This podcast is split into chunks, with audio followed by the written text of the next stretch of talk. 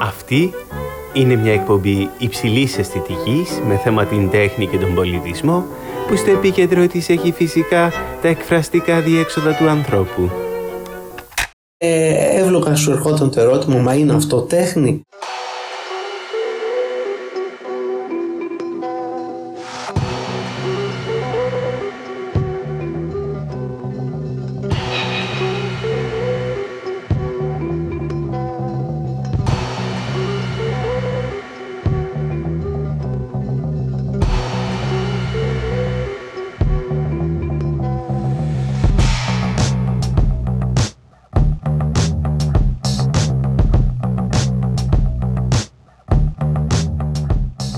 Συμβαίνει όταν στα πόδια της δυτικής τέχνης μπλέκουν ανατολικές αναμνήσεις; Όταν δηλαδή η κριτική ευαισθησία καταλήγει να επιζητά μια τελετουργική σταθερότητα.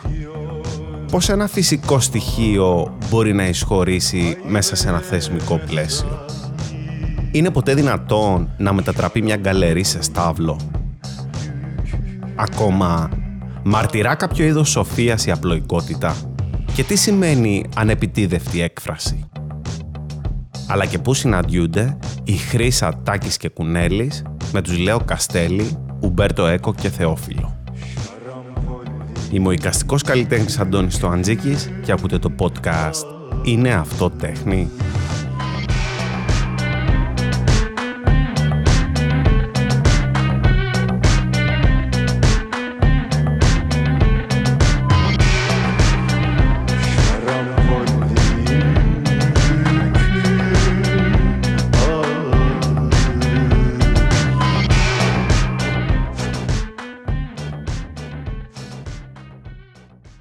Χρύσα ευτύχησε αυτή η καλλιτέχνης που τόσο πολύ αγωνίστηκε, έλεγε χαρακτηριστικά δούλευα 16 ώρες την ημέρα, έτρωγα μπιζέλια και άκουγα μπαχ. Ε, μια μέρα πάει ο Λεκάκης και της λέει «Χρύσα, ήρθα να σε πάρω να βγούμε έξω». Λέει «Γιατί» Λέει γιατί πρέπει να διασκεδάσεις. Λέει γιατί να διασκεδάσω; Λέει είναι παραμονή Χριστουγέννα.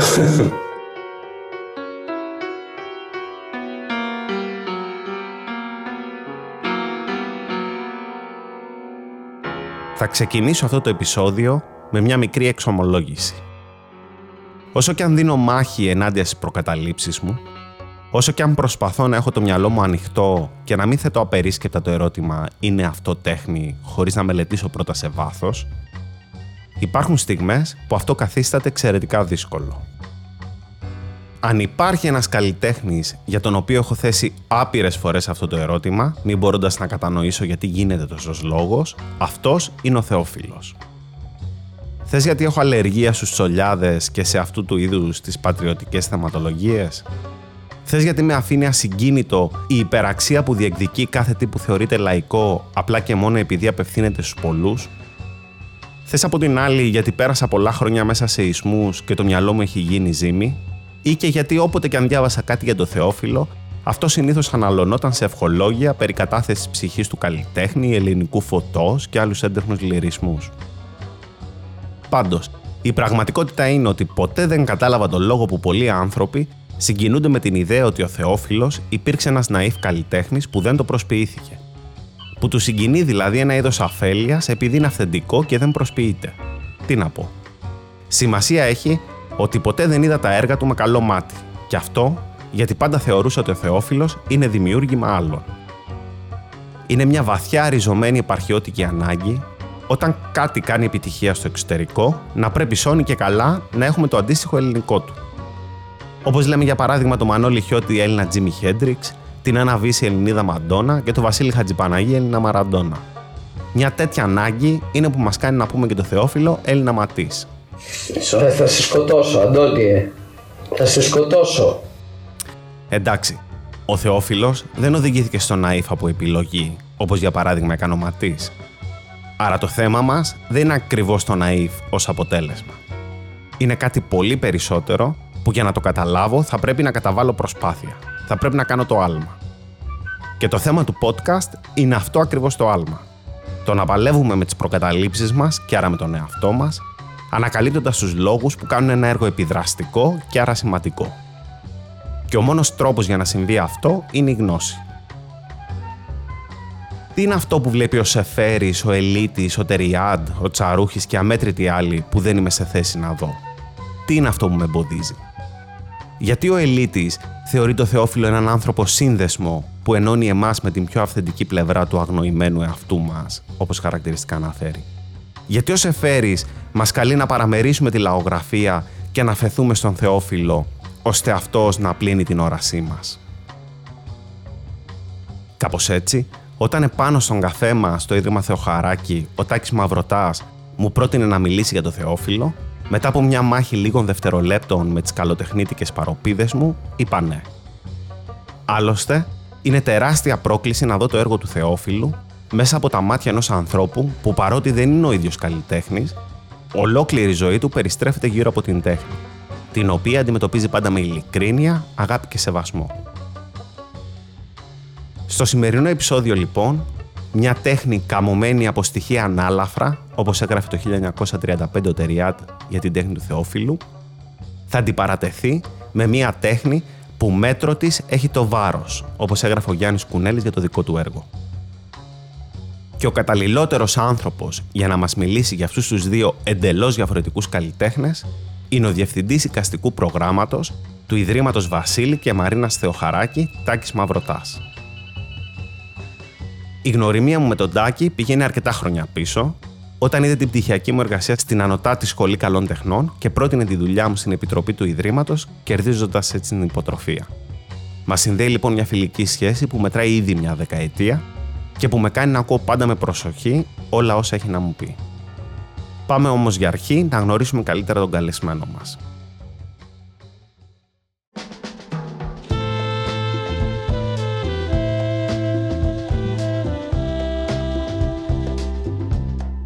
Ο ιστορικός και κριτικός τέχνης Τάκης Μαυρωτάς γεννήθηκε στην Αθήνα το 1959.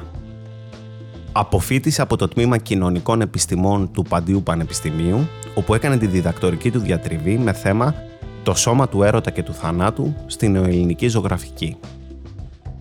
Αρχικά εργάστηκε στο γραφείο του καθηγητή Σαββίδη και μετά το 1988 στο Πολιτιστικό Ίδρυμα Πιερίδη, καθώς επίσης και στον δημοσιογραφικό οργανισμό Λαμπράκη ως οικαστικός συντάκτης. Έχει διατελέσει διευθυντής του Ιδρύματος Πιερίδη και μέλος του Διοικητικού Συμβουλίου της Εθνικής Πινακοθήκης, του Ελληνικού Φεστιβάλ, του Ευρωπαϊκού Πολιτιστικού Κέντρου Δελφών, της Εθνικής Επιτροπής Χορηγιών του Υπουργείου Πολιτισμού και της Εταιρείας Ελλήνων Τεχνοκριτικών. Ενώ τώρα βρίσκεται στη θέση του Διευθυντή Οικαστικού Προγράμματος του Ιδρύματος Βασίλη και Μαρίνας Θεοχαράκη, όπως προανέφερα. Η πρώτη του επαφή με την τέχνη ήρθε σε πολύ μικρή ηλικία στο Παρίσι.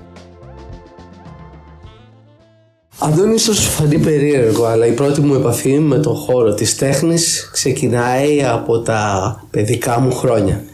Ευτύχησα από τα έξι μου χρόνια να έχω μία άμεση σχέση και επαφή με το θείο μου, τον Γιώργο Σικελιώτη ένα ζωγράφο που ούτε λίγο ούτε πολύ στερέωσε με το δικό του ιδίωμα αυτή την ίδια τη φυσιογνωμία της ελληνικής τέχνης της γενιάς του 30. Αυτή η γενιά που τόσο μόχθησε για να επιβάλλει τη δική της ε, ταυτότητα. Με τον Γιώργο Σικελιώτη έζησε και τα εφηβικά μου χρόνια. Στα 18 μου χρόνια αρχίσαμε να ταξιδεύουμε και κράτησε για αρκετά χρόνια ε, στο Παρίσι και εκείνος ήταν ε, που με μίλησε στον απίθανο κόσμο, στο μαγικό κόσμο των μουσείων. Ώρες ατέλειωτες περνάγαμε στο Λούβρο, ώρες ατέλειωτες ε, στο Μουσείο Ροντέν. Εκείνο που τον απασχολούσε και εκείνο που ήθελε να με βοηθήσει να καταλάβω είναι τη μεγάλη πορεία της ανθρωποκεντρικής ζωγραφικής. Ο ίδιος ήταν ένας βαθιά ομονιστής ζωγράφος, ένας ζωγράφος που μέσα από τις μικρές ή μεγάλες ιστορίες αναζητούσε να προσεγγίσει την αλήθεια και την πολυπλοκότητα του κόσμου.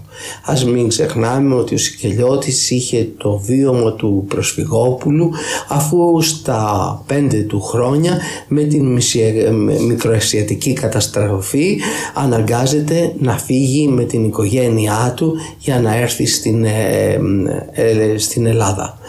Ε, σπούδασε στην Ανωτάτη Σχολή Καλών Τεχνών και από εκεί και πέρα ακολούθησε ε, τη δική του διαδρομή και ε, σε όλη του τη ζωή η ανθρωπογεωγραφία του είναι εκείνη που τον έκανε ευρύτερα γνωστό. Και στο Παρίσι; Στο Παρίσι ήταν το ατελιέ του στη Ρίντιco Κομοντέρ στην Αλεζιά ήταν ένα καταφύγιο για πολλούς ε, διανοούμενους και καλλιτέχνες εκείνης της εποχής.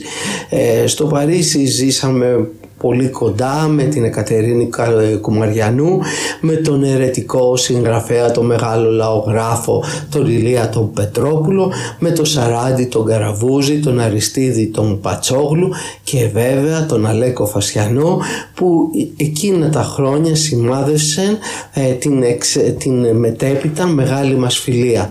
Με τον Αλέκο Φασιανό ε, ευτύχησα να είμαι για πολλά χρόνια φίλους και να έχω επιμεληθεί πολλές και σημαντικές δικές του εκθέσεις αναφέρομαι στον ζωγραφικό και αρχιτεκτονικό χώρο και ποίηση και ζωγραφική την τελευταία μεγάλη εν ζωή έκθεση ε, του Αλέκου Φασιανού Αλέκος Φασιανός Βαγγέλης Χρόνης ποίηση και ζωγραφική βέβαια με την κυρία Αρβελέ είχαμε συναντηριστεί πολλές φορές με τον Φασιανό όπως στην ε, μεγάλη ανθρωποκεντρική του έκθεση στο Ευρωπαϊκό Πολιτιστικό Κέντρο Δελφών αλλά και στις άλλες θεματικές εκθέσεις Κύονες και Πεσί και κληρονομιά του Απόλλωνα. Έχει επιμεληθεί αμέτρητες ατομικές και ομαδικές εκθέσεις σε Ελλάδα και εξωτερικό, που αν ξεκινήσω την απαρίθμησή τους δεν θα φτάσει ο χρόνος του podcast, οπότε ενδεικτικά αναφέρω κάποιες από αυτές. Απολογισμός μιας συλλογής του Μορφωτικού Ιδρύματος Εθνικής Τραπέζης στην Εθνική Πινακοθήκη το 1988. Δημήτρης Μηταράς Χρήστος Καράς στη Metropolis Art Gallery στη Νέα Υόρκη το 1991. Πυλός και πλαστική δημιουργία στο Ευρωπαϊκό Πολιτιστικό Κέντρο Δελφών το 1993. Κύπρος, 9.000 χρόνια πολιτισμού στη Σύνοδο Κορυφής της ΕΟΚ στην Κέρκυρα το 1994 και στη Βουλή των Ελλήνων το 1996. Κυπρίων Πλούς στο Ίδρυμα Μαμιδάκη το 1996. Τάκης Χρύσα στο Ευρωπαϊκό Πολιτιστικό Κέντρο Δελφών το 2000, Ολυμπισμός και Τέχνη Συλλογή του Ολυμπιακού Μουσείου της Λοζάνης στην Αθηναίδα το 2002, η κληρονομιά του Απόλλωνα στο Ευρωπαϊκό Πολιτιστικό Κέντρο Δελφών το 2003, Κίονες και Πεσί στο Ευρωπαϊκό Πολιτιστικό Κέντρο Δελφών το 2005, με το φακό στραμμένο στις κυκλάδες στο Μουσείο Κυκλαδικής Τέχνης το 2005, Τζόρτζιο Ντεκίρικο στο Ίδρυμα Ωνάση στη Νέα Υόρκη το 2007, Πικάσο Κοκτό σε συνεργασία με το Μουσείο Πικάσο της Γερμανίας και τη συλλογή Κονταξόπουλου από τις Βρυξέλλες, τα πρόσωπα του μοντερνισμού σε συνεργασία με την Εθνική Πινακοθήκη Βουκουρεστίου και την Εθνική Πινακοθήκη Σόφιας και αμέτρητες άλλες. Τον ρώτησα για σημαντικές στιγμές στην καριέρα του. Δεν θα ξεχάσω ποτέ τις ημέρες που έζησα με τον Τάκη στο Ευρωπαϊκό Πολιτιστικό Κέντρο Δελφών στην προετοιμασία της μεγάλης ατομικής του έκθεσης όταν μεταφέραμε τα περίφημα σινιάλα από την Κλητεμνίστρα την παράσταση του Μιχάλη Κακογιάννη για το θέατρο της Επιδαύρου και τα 7 και 8 μέτρων ύψους σινιάλα έπρεπε να τοποθετηθούν ε, στο, ε, στο μεγάλο ε, κήπο του Ευρωπαϊκού Κέντρου Δελφών. Τότε χρειαστήκαμε να έχουμε, να επιστρατεύσουμε πέντε τρακτέρ και με ημάντες να μεταφέρονται ε, προσεκτικά ε, το ένα σινιάλο μετά το άλλο για να αποκτήσουν την αρμονική τους σχέση με το φυσικό περιβάλλον και να γίνει το παιχνίδι με τις σκιές. Τότε βέβαια ο Τάκης φιλοτέχνησε το ομάζ στον Απόλλωνα ε, δείχνοντας το σεβασμό του απέναντι στον αρχαίο ελληνικό πολιτισμό. αυτά τα ημέρες με τον Τάκη στο Ευρωπαϊκό Κέντρο Δελφών ε, ήταν μοναδικές. Όπως βέβαια και θα ήμουν άδικος αν δεν αναφερόμουν στις μέρες που έζησα στο ατελιέ της Broadway ε, στις ε, Χρύσας ακριβώς δίπλα από τον Guggenheim σε εκείνο το περίφημο ατελιέ που ο Λίο Καστέλη έλεγε ότι είναι ένα από τα ωραιότερα ατελιέ του κόσμου. Εκεί με τη Χρύσα έγραψα το βιβλίο του Σινέα Εώασης που ουσιαστικά ολοκληρώνει και τεκμηριώνεται η τελευταία μεγάλη παρουσίαση του γλυπτικού έργου της Χρύσας το οποίο παρουσιάστηκε στην καλερί Λίο Καστέλη με τεράστια επιτυχία. Ο Καστέλη όπως ξέρεις Αντώνη ήταν ο σύμβουλος αγορών του Λευκού Οίκου με από τις εμβληματικότερες μορφές ε, της ε, τέχνης ε, του 20ου αιώνα ένας από τους σημαντικότερους γκαλερίστες σε όλο τον κόσμο. Ε, και Ποτέ δεν θα ξεχάσω βέβαια την επαφή μου, τη σχέση μου με τον Γιάννη τον Μόραλη. Ήταν εκείνος ο οποίος με βοήθησε για να αποκτήσω το μεγάλο πεντάπτυχο για την έκθεση ε, Κίονης και Πεσί για το Ευρωπαϊκό Κέντρο Δελφών ε, και ε, στήριξε πάρα πολλές ε, θεματικές μου εκθέσεις. Ε, μεγάλος είναι ο κατάλογος των ναι. τεχνών. Τον ρώτησα ακόμα για την γνωριμία του με θρύλους των τεχνών. Υπάρχουν καλλιτέχνες οι οποίοι είναι πάρα πολύ σοβαροί, οι οποίοι αντέχουν τις αντικσότητες που έχουν να αντιμετωπίσουν, μάχονται και τελικά βγαίνουν νικητές. Είμαι πολύ χαρούμενος ε, με την γνωριμία μου με αυτούς τα μεγάλα αναστήματα που ξεπέρασαν τις δυσκολίες και στερέωσαν με το δικό του όπως πολύ σωστά επισήμανες Αντώνη ε, τρόπο την ίδια την εξέλιξη της σύγχρονης τέχνης.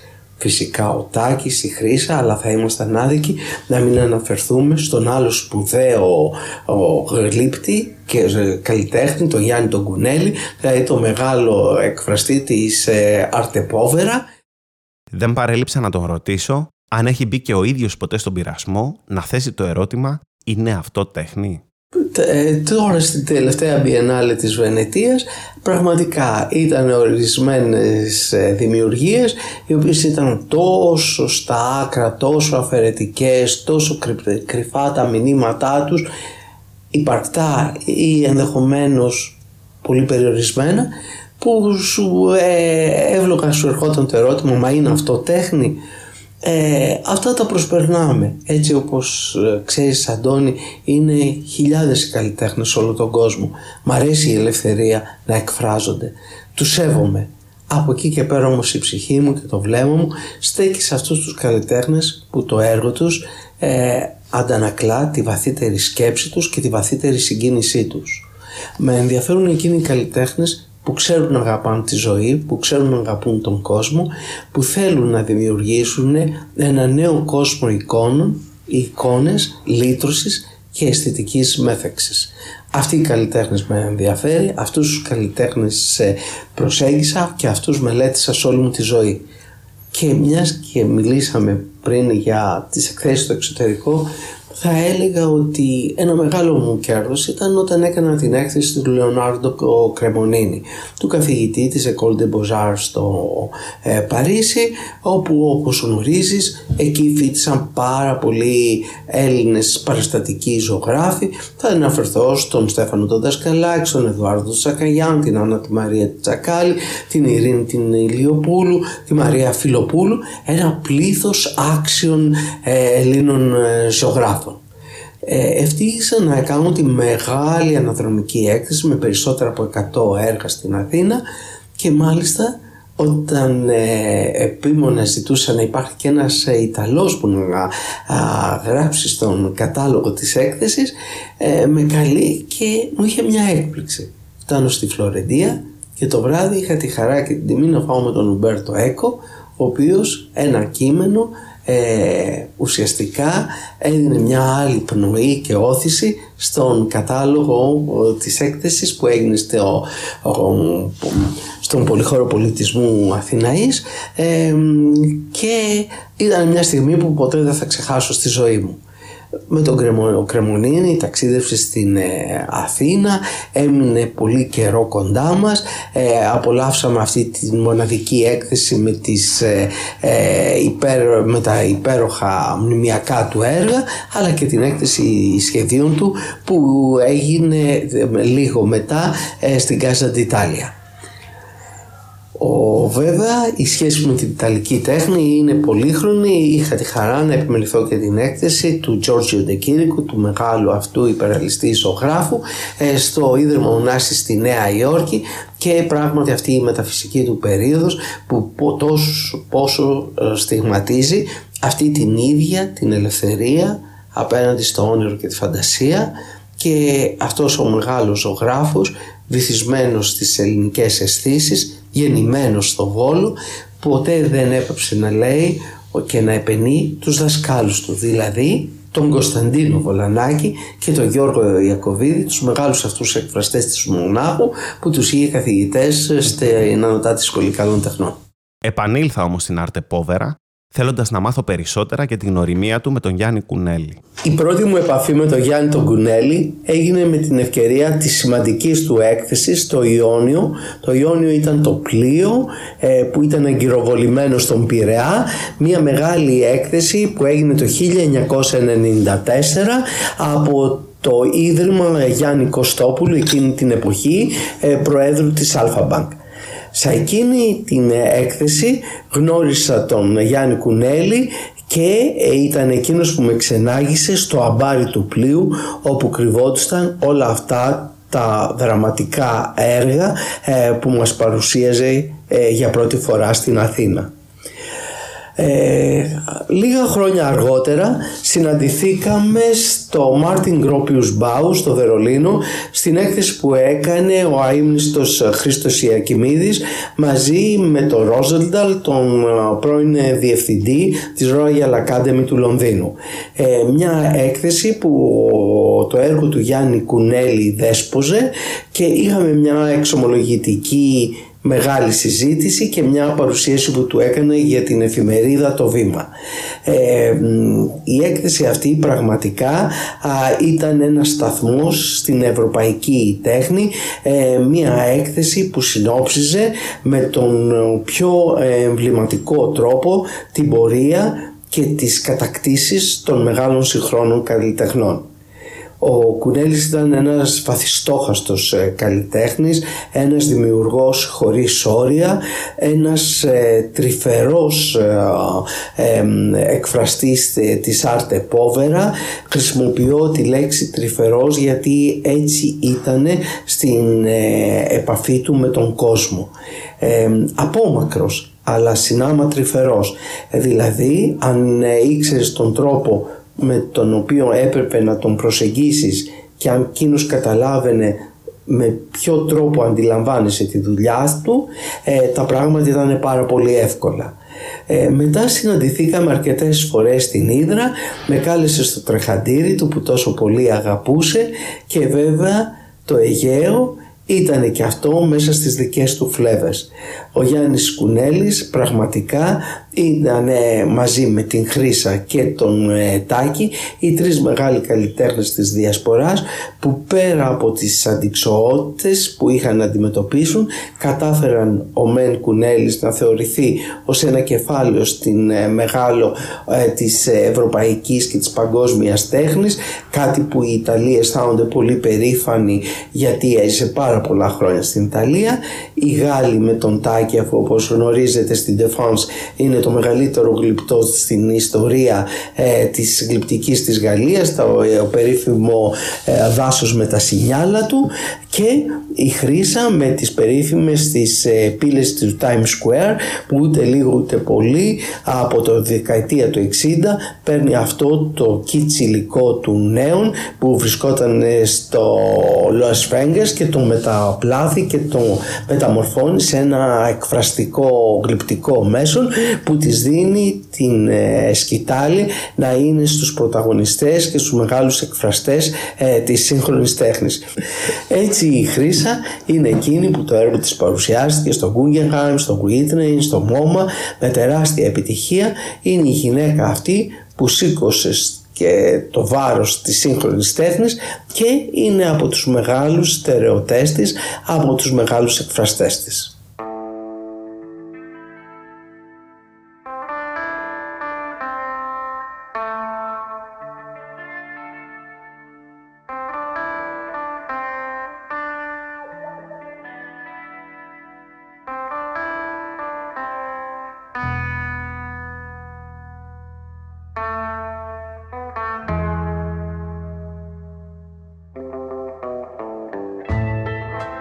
Δεν σκότωσα ποτέ, αλλά είμαι έτοιμος να το κάνω αν μου ποδοπατήσουν το δικαίωμα στην ελευθερία. δεν δανείστηκα γλωσσικά αποσπάσματα παρά μόνο από ανάγκη. Δεν αναζήτησα παρά όμορφα πράγματα. Μέτρησα την απόσταση μέσα από την αντικειμενικότητα. Είδα το ιερό στα αντικείμενα καθημερινής χρήσης. Πίστεψα στο βάρος ως σωστό μέτρο. Αγάπησα τις φράσεις που δείχνουν την παρθενία ως υπέρτατη κατάσταση. Διέσχισα μονοπάτια δύσκολα μέσα στο δάσος, ανηφορίζοντας προς το βουνό. Το μολύβι, τα μαλλιά, τα σύννεφα, η μικρή άκτος που δείχνει το βορρά, ο άνεμος. Δεν ξέρω να ζω έξω από τον λαβύρινθο της γλώσσας. Αγαπώ την ελιά, τα μπέλ και το στάρι. Θέλω την επιστροφή της ποίησης με όλα τα μέσα. Με την άσκηση, την παρατήρηση, τη μοναξιά, τον λόγο, την εικόνα, την εξέγερση. Γιάννης Κουνέλης, Άμστερνταμ, 1987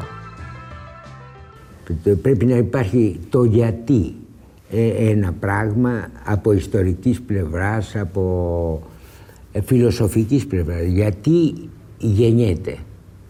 Το πρόβλημα είναι αυτό. Μετά το υπόλοιπο είναι ένα μεγάλο ταξίδι. Το 1967, ο κριτικός τέχνης Τζερμάνο Τζελάντ οργανώνει την πρώτη έκθεση μιας ομάδας καλλιτεχνών, βαφτίζοντας την τέχνη τους Arte Povera, δηλαδή φτωχή ή απογυμνωμένη τέχνη. Οι καλλιτέχνες αυτής της ομάδας ήταν κατά της ηγεμονίας αμερικανικής τέχνης και ιδίως της μινιμαλιστικής γλυπτικής, ανακτώντας την κληρονομιά της προπολεμικής Ιταλικής πρωτοπορίας, αυτή τη φορά μέσα σε ένα μεταπολεμικό πλαίσιο. Και ενώ τα κινήματα της πρωτοπορίας περίοδου επεδίωκαν την απομυθοποίηση του έργου τέχνης, οι Ιταλοί καλλιτέχνες της Arte Povera επεδίωκαν το ακριβώς αντίθετο. Προτιμούσαν τις ποιητικές σχέσεις των αντικειμένων και των υλικών και όχι τις καθαρές, αφηρημένες νοητικές διαδικασίες, κάτι που κάνει προβληματική τη σχέση τους με την ενοιολογική τέχνη μέσα στην οποία τους τοποθετούν. Το 1970, ο Ελβετός θεωρητικός Ζαν Κριστόφ Αρμάν θα παρατηρήσει Arte Povera σημαίνει τέχνη που αποβλέπει σε ένα ποιητικό μήνυμα αντίθετο με τον κόσμο της τεχνολογίας και εκφράζει το μήνυμα αυτό με τα πιο απλά μέσα. Η επιστροφή στους φυσικούς νόμους και διαδικασίες με υλικά που προέρχονται από τη δύναμη της φαντασίας καθρεφτίζει την αναθεώρηση της συμπεριφοράς μας μέσα στις βιομηχανοποιημένες κοινωνίες. Οι καλλιτέχνες της Αρτεπόβερα κινήθηκαν γύρω από τρεις βασικούς άξονες. Ο πρώτος ήταν η αντίθεσή τους στην τεχνολογία ως πρωταρχικό προσανατολισμό ή ως τρόπο παραγωγής υιοθετώντας μια ρητά αντιτεχνολογική στάση. Δεύτερο, απέκλεισαν τη φωτογραφία και την ποικιλία καλλιτεχνικών τρόπων παραγωγής που σχετίζονται με αυτή. Πράγμα λογικό, αφού οι φωτογραφικές πρακτικές ήταν στενά συνδεδεμένες με την pop art και την ενοιολογική τέχνη. Και ο τρίτος άξονας ήταν η ιδιόμορφη σχέση τους με τα υλικά και τα μέσα παραγωγής. Συγκεκριμένα, η έμφαση που έδιναν στο χειροτεχνικό στοιχείο, το οποίο τοποθετείται παρόλα αυτά σε διαρκή παράθεση με τις προηγμένες μορφές τεχνολογίας που χαρακτήριζαν τη μετα-pop καταναλωτική κουλτούρα. Μέσα σε αυτό το πλαίσιο, ο Γιάννης Κουνέλης, που από τις αρχές της δεκαετίας του 60 παρήγαγε ένα ιδιόμορφο είδος ασαμπλάζ που δεν εξαρτιόταν ούτε από την τεχνολογία ούτε από το παράδειγμα του Ready Made, επεδίωξε να συγκεντρώσει αντικείμενα και υλικά σε παράξενους αλλά ποιητικούς συνδυασμούς, δείχνοντας ένα ξεχωριστό ενδιαφέρον για ιστορικά αντικείμενα που δημιουργούν πολιτιστικούς συνειρμούς. Το 1969, στην έκθεσή του στην Γκαλερί Ντελάτικο στη Ρώμη, εγκατέστησε μέσα στο λευκό χώρο της γκαλερί 12 πραγματικά άλογα. Μια χειρονομία πολύ πιο θεατρική από οτιδήποτε είχε κάνει ο Ντισάν. Για αρχή, γιατί 12 και όχι ένα. Μα γιατί θέλησε να τονίσει περισσότερα από ένα σημεία. Γιατί ο αριθμός 12 έχει άλλη βαρύτητα και όπως ήδη ανέφερα, ο Κουνέλης πίστευε στο βάρος ως το σωστό μέτρο. Άρα, 12 τα άλογα, όπως 12 οι Απόστολοι, 12 οι μήνες και πάει λέγοντας. Ας φανταστούμε τώρα την ανεπανάληπτη εμπειρία για τις αισθήσεις που είχαν οι επισκέπτες της έκθεσης. Την οσμή, τον θόρυβο των οπλών, την ανάσα των αλόγων, αλλά και τους πολλαπλούς συνειρμούς, στάβλος, ηρωικό μνημείο, εφιάλτης. Ο Κουνέλης με την κίνηση του αυτή, πέρα το ότι τοποθέτησε το φυσικό στοιχείο μέσα σε ένα θεσμικό πλαίσιο, αντέκρουσε και την υπόθεση ότι το αντικείμενο της ληπτικής είναι είτε μια διακριτή μορφή, είτε ένα τεχνολογικά κατασκευασμένο πράγμα, είτε μια διαλογική δομή. Ο Γιάννης Κουνέλης, που γεννήθηκε στον Πειραιά στις 23 Μαρτίου του 1936, αφού απορρίφθηκε τρεις φορές από την Ανωτάτη Σχολή Καλών Τεχνών στην Αθήνα, εγκαταστάθηκε τελικά στη Ρώμη το 1956, όπου σπούδασε στην Ακαδημία Καλών Τεχνών. Για να είμαστε ακριβείς, δεν ήταν Έλληνας καλλιτέχνης. Ήταν ένας Ιταλός καλλιτέχνης με ελληνική καταγωγή. Ο ίδιος μάλιστα, στο περιοδικό Flash Art τον Ιανουάριο του 1985 είχε δηλώσει Υπάρχει πάντα μια συναισθηματική σχέση με την Ελλάδα. Τα υπόλοιπα δεν είναι παρά ένα ληξιαρχικό στοιχείο. Πολύ όμορφο γιατί είμαι περήφανος που γεννήθηκα στην Ελλάδα, αλλά πάντα ένα ληξιαρχικό στοιχείο. Σε ό,τι με αφορά, τα πραγματικά γεγονότα δεν συμβαίνουν εκεί. Θα πρέπει κάπως έτσι να αντιμετωπίζουμε το έργο του ως το έργο ενός δυτικού καλλιτέχνη με έντονες ανατολικές μνήμες, που χρησιμοποίησε τη δυτική κριτική ευαισθησία, ενώ ταυτόχρονα επιζητούσε την τελετουργική σταθερότητα και σωματική ακαμψία των εικόνων του Ρουμπλιόφ και του Μάλεβιτς, των βυζαντινών εικόνων δηλαδή και του σουπρεματισμού. Ο Γιάννης Κουνέλης επαναπροσδιορίσε τη σχέση του καλλιτέχνη με τον καμβά και τον χώρο, δημιουργώντας εγκαταστάσεις με έντονο το στοιχείο της θεατρικότητας και της τελετουργίας.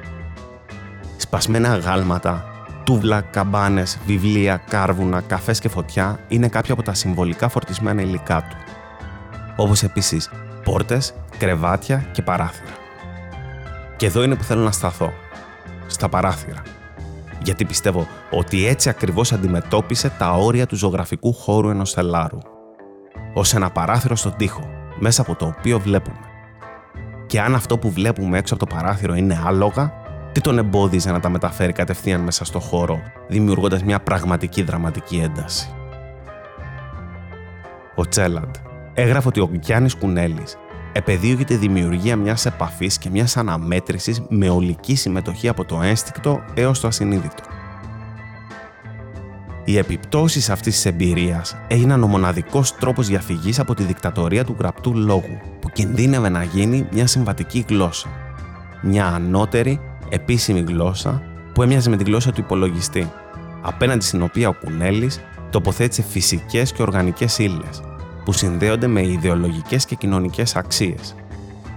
Στην ελιτίστικη γλώσσα της φιλοσοφίας αντιπαραβάλλει τη λαϊκή γλώσσα των αισθήσεων.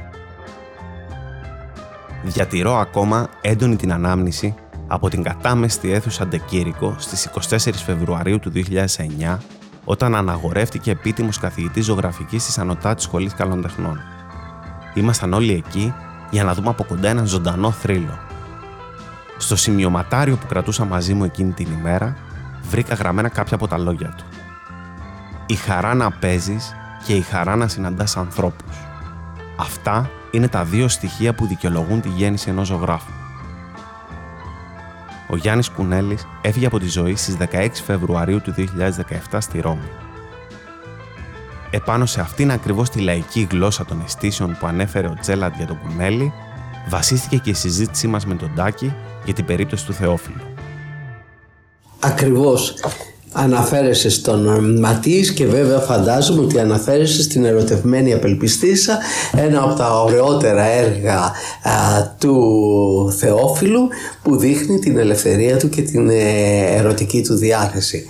Βέβαια ο Θεόφιλος είναι ένα μεγάλο κεφάλαιο στην ελληνική ιστορία της ε, τέχνης, στην ελληνική ιστορία της ζωγραφικής. Είναι ένα τεράστιο κεφάλαιο αυτός ο ζωγράφος που γεννήθηκε στη Βαριά κατά άλλους το 1868, για άλλους το 70 και για άλλους το 73. Πάμπτωχος μόνος του ε, προσπαθεί να βρει τη δική του ταυτότητα. Εκείνο που τον ενδιέφερε πάντα είναι να ζωγραφίζει σε κεραμίδια, σε ξύλα, σε μουσαμάδες, ε, σε καμπάδες. Ε, μια εποχή που κανένας δεν του έδινε σημασία. Έμεινε για ένα διάστημα στη Σμύρνη, αναγκάστηκε να φύγει και να βρει καταφύγιο για περίπου 30 χρόνια στη Θεσσαλία. Εκεί στο Πήλιο ζωγράφησε και μεγαλούργησε, εκεί έκανε τις υπέροχες τοιχογραφίες, τις οποίες βέβαια συνέχισε και μετά στο γενέθλιο τόπο του στη Μυτιλίνη. Ο Θεόφιλος, τεράστιος και ιερός. Ένας ζωγράφος που πραγματικά μας δίνει τη συγκίνηση της ανθρώπινης ζωής, μας δείχνει την αξία της μνήμης, είναι εκείνος που μας θυμίζει ποιος είναι ο Αχιλέας, ποιος είναι ο Έκτορας, ποιος είναι ο Κολοκοτρώνης και ποιος είναι ο Καραϊσκάκης. Μια ιερή μορφή. Πώς είχε όλη την ιστορία; Ένας άνθρωπος που δεν είχε σπουδάσει και εκείνος κουβάλισε τη μοίρα των Ελλήνων, κουβάλισε στη πλάτη του με τη ζωγραφική του την ελληνική ιστορία. Πες να από τους ζωγράφους που έχει ακούσει πιο πολλές φορές στη ζωή του τη φράση είναι αυτό τέχνη που κάνεις από τους συγχωριανούς του. Από το...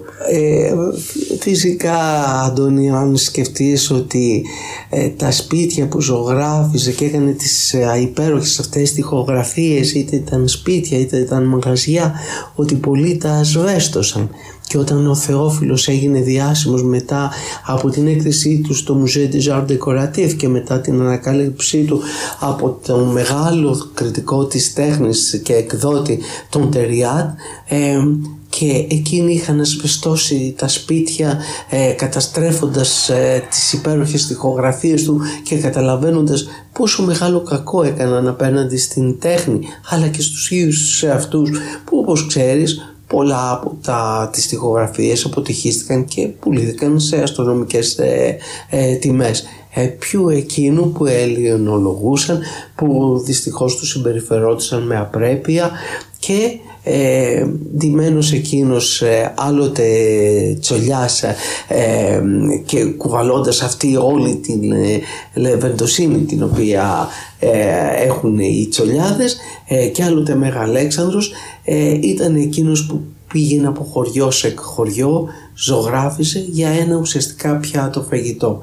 Και είναι εκείνος που εγκατέλειψε το πήλιο όταν με ένα ε, απρεπές αστείο τον πέταξαν από τη σκάλα που ζωγράφιζε και πληγωμένος ε, και με αφόρητους πόνους επιστρέφει στο γενέθλιο τόπο του στην ε, Μυτιλίνη.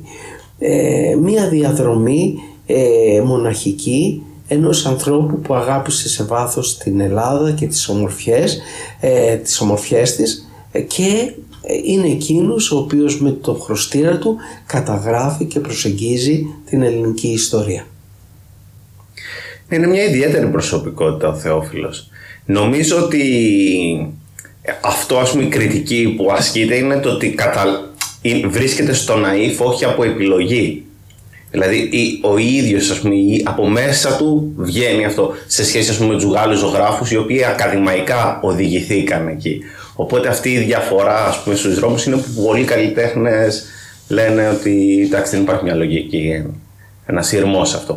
Από την άλλη όμως σκέφτεσαι το ότι την αμεσότητα δεν αναζητούν όλοι. Δηλαδή και σε μια ηλικία όσο πιο πολύ μεγαλώνουν αυτό ακριβώς δεν αναζητούν. Οπότε το ότι το φτάνει κατευθείαν.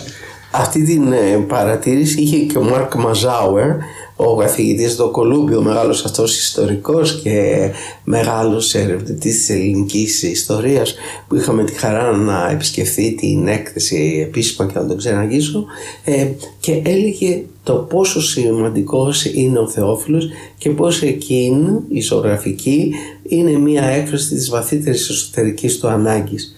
Ε, πραγματικά ο, ο Θεόφιλος είναι εκείνος ο οποίος έχει την ελευθερία να στοχάζεται ζωγραφικά με τον πιο άμεσο τρόπο. Και όταν ακόμα έκανε λάθη στην προοπτική να διαφορεί γιατί εκείνο που τον ενδιαφέρει ήταν η μαγεία της εικόνας και η συγκίνηση του περιεχομένου της. Γιατί να ξεπέραστε στις τυχογραφίες του; Ας θυμηθούμε ε, το σπίτι του αρχοντικό του κοντού και θυμόμαστε ότι δείχνει το αρχοντικό, μεγαλόπρεπο, τον υπέροχο κήπο, αλλά τον ίδιο το κοντό, έφυπο με το μαύρο του ε, κοστούμι, να είναι ένας άρχοντος και τον αποδίδει έτσι όπως εκείνος τον έβλεπε και τον αισθανόταν στα μάτια του. Ναι, ο Θεόφιλος είναι μια πολύ μεγάλη μορφή της ε, τέχνης. Δεν είναι συμπτωματικό το γεγονός ότι ο πρώτος που τον εκτίμησε ε, ή από τους πρώτους είναι ο Γιώργος Γουναρόπουλος ο οποίος στο Παρίσι έδειξε φωτογραφίες των έργων του Θεόφιλου στον Τεριάντ. Από εκεί και πέρα ο Τεριάντ είναι ο μεγάλος κριτικός ε, της τέχνης που σήκωσε την αισθητική του επιλογή και κορύφωσε το έργο του Θεόφιλου. Γιατί πέντε χρόνια περίπου πριν πεθάνει έδωσε την εντολή και την παραγγελία ε, μέσω του πατέρα του να αγοράζονται όλα τα έργα που θα φιλοτεχνούσε ο Θεόφιλος. Έτσι αυτά τα περίπου 80 έργα βρίσκονται τώρα στο Μουσείο Θεόφιλου και την ε, μεγάλη βιβλιοθήκη ε, Τεριάντ που δημιούργησε στη Βαριά, δηλαδή ο, ο Τεριάντ φρόντισε να υπάρχουν δύο αυτόνομα κτίρια, το ένα με ένα απλό αρχιτεκτονικό οικοδόμημα, ε, ένα απλό που να συνάδει με την ζωή του Θεόφιλου που είναι το Μουσείο του Θεόφιλου στη Βαριά της Μητυλίνης και το άλλο εκείνο που κρύβονται οι πολύτιμες ε, εκδόσεις ε, του Τεριάντ και εδώ θα ήταν ε, άστοχο να μην αναφερθούμε ε, στα εντυπωσιακά εικονογραφημένα βιβλία όπως το άσμα των νεκρών του Pierre Verdi από τον Παύλο Πικάσο ή το Παρίσι δίχως τέλος του Αλμπέρτο Τζιακομέτη το ποίημα της όχθης ε, γωνιάς ε, του Λεκορμπιζιέ το τσίρκο του Λεζέ ε, το τζάζ ε, του Ματής ε, το δάφνη και χλόι του Μάρκ Σαγκάλ ε, ας μην ξεχνούμε ότι ο, ο, ότι ο Τεριάντη είχε το Βέβρο, το περιοδικό τέχνης, ένα περιοδικό που στιγματίζει την τέχνη του 20ου αιώνα και εκείνος από τη Μυτιλίνη και το άλλο περιοδικό, το Καγέ Art, πάλι ένα πολύ σημαντικό περιοδικό από τον κεφαλονίτη ε, τον Κριστιαν Ζερβό. Ε, δύο μεγάλοι κριτικοί τέχνης που βρίσκονται στη Γαλλία και μεγαλουργούν και οι δύο αλλά στον Τεριάντ οφείλουμε και έχουμε ταυτιστεί με τη μεγάλη του προσφορά στη στερέωση του έργου ε, του Θεόφιλου κάτι που έκαναν όμως και οι δύο νομπελίστες μας ποιητές. Ο Οδυσσέας Ελίτης ο οποίος ύμνησε με το πιο δυνατό τρόπο τη μεγάλη ζωγραφική πορεία του Θεόφιλου ε, και ε, με ένα αισθητικό δοκίμιο ε, αναλυτικό, εμπεριστατωμένο και ο Γιώργος Σεφέρης.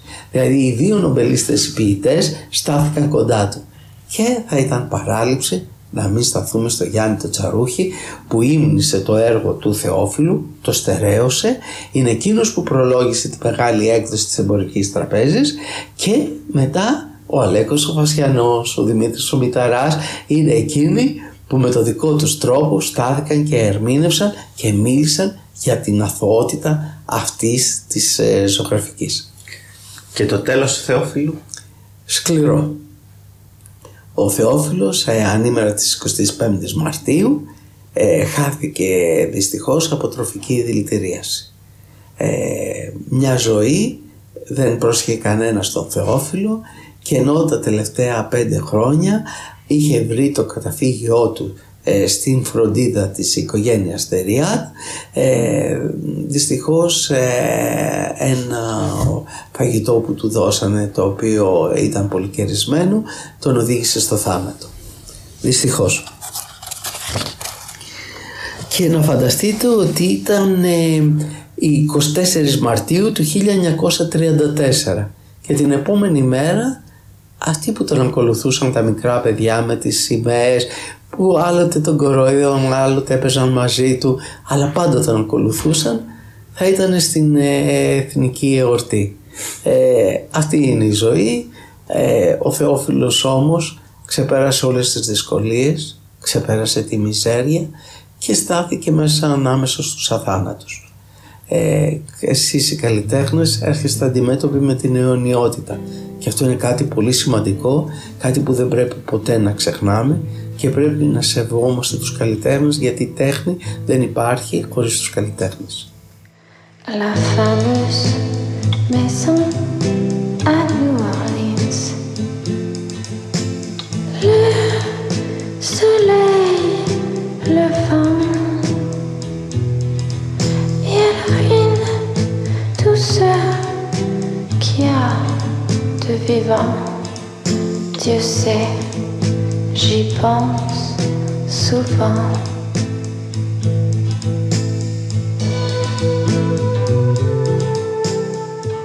Ακούσατε το podcast «Είναι αυτό τέχνη» Στην επιμέλεια του podcast ήταν ο Αντώνης Τοαντζίκης. Τεχνική επεξεργασία Γιώργος Μπόνιας. Περισσότερες λεπτομέρειες και βιβλιογραφικές πηγές που χρησιμοποιήθηκαν για την έρευνα του επεισοδίου μπορείτε να βρείτε στην περιγραφή του podcast.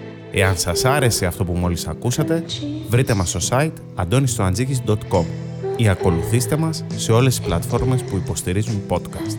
Στο Spotify, στο Apple Podcasts, στο Google Podcasts ή σε όποια εφαρμογή προτιμάτε. Arrête.